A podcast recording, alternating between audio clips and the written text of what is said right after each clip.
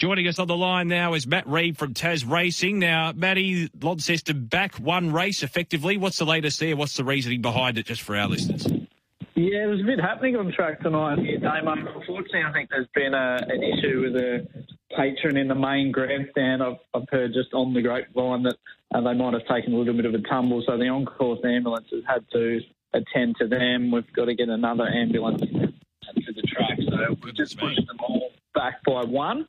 Um, hopefully nothing too serious, and we had a little bit of time to play with here in Launceston. We do have to be finished by 10.30, uh, but hopefully, barring any more little issues, we should be fine.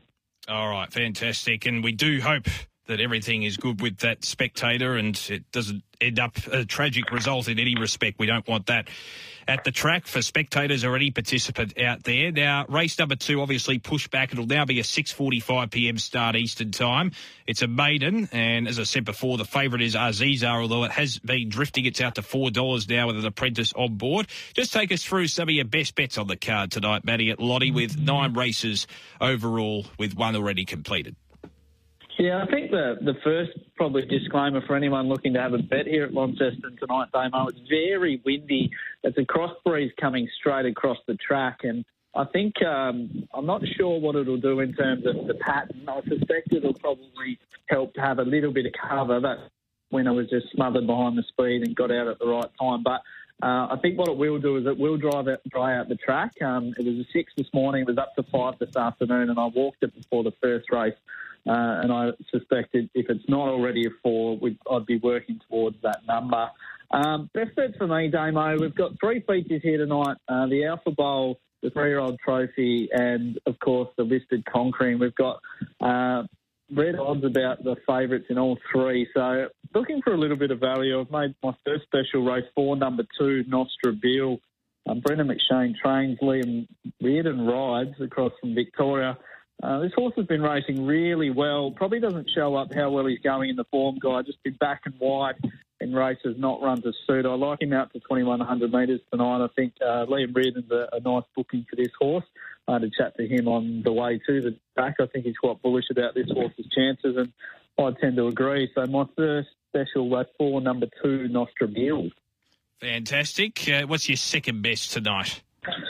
I've gone to the feature race, and I'm not sure whether I can get the little champ beat the inevitable. But I think if there is to be an upset, it's Alpine Wolf. Uh, he was he's long been spruiked down here in in Tassie. Going back to last summer carnival, it was the Wolf versus Turk Warrior, and and Alpine Wolf got the better of him in the Guineas. Things really haven't gone to plan since then, but I loved his run in the Newmarket. He was sort of climbing over heels behind First Accused and the Inevitable. Understand he goes up to weight for age tonight, but a weight turnaround floor for Alpine Wolf. But I just think that if there is maybe to be an upset for the Inevitable, bearing in mind I think he's into about a dollar fifty now, it, it might be Alpine Wolf. So more place than win, I think he might be able to uh, potentially upset the apple cart for the inevitable, but he's, he's pretty hard to poke holes in the inevitable after what he's done in the Newmarket and the Goodwood down here. Yeah, sensational. I'm glad you're trying to extract value because you're right. It is hard to extract value when you do have a few shorties and.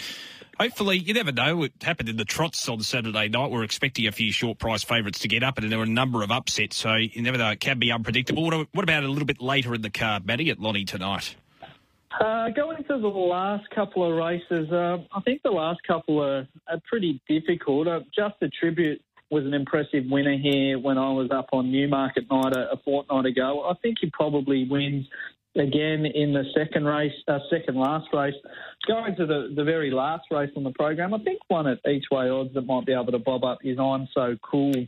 Um, on face value, was a little bit disappointing first up over the mile um, landed in the 1 1 and just sort of one batted to the line. I do think that the winner there, Chinchiro, is pretty handy though. And uh, the betting that nine indicated I'm so cool might have needed that running. Massive drifter, 650 out the 14 on the official prices as I'm so cool, but I think might have even started shorter than that. Has trimmed it up a little bit the other way in the market, which I like tonight. So maybe in the get out, I'm so cool. Um, but might be a, a, night where you probably need to go a bit skinny in the quaddy, I reckon, Damo. If we, yeah. if we get Bello Bow and the inevitable home early, you won't want to have too many in there in the last two legs. Yeah, exactly right. Just before I let you go, Matty, I want your thoughts on King Island. It's one of my favourite horses down there in Tassie. It's won at big odds before. It's reasonably well backed in the last. I think it's second favourite on the market currently at 350. Given its consistency, what are your thoughts on King Island in the last?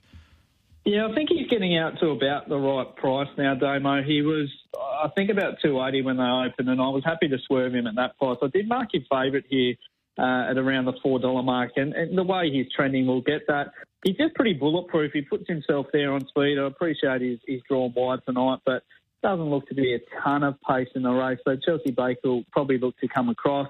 He's probably a horse at this stage of the campaign that's on trial for either a Longford or Devonport Cup coming up if uh, if he can win something like this tonight. So he's getting a fair way into his first preparation, but he seems to be holding form well. And as I'm said before, Just a Tribute's the favourite in uh, race eight, and he can potentially frank the form for King Island in the last. So can't really talk you out of King Island there, Damo. I think if we we sit tight, we might even get a drift and maybe get that four bucks that I'm looking for. So they're ever planning on racing at King Island as well. I know they have a race course there.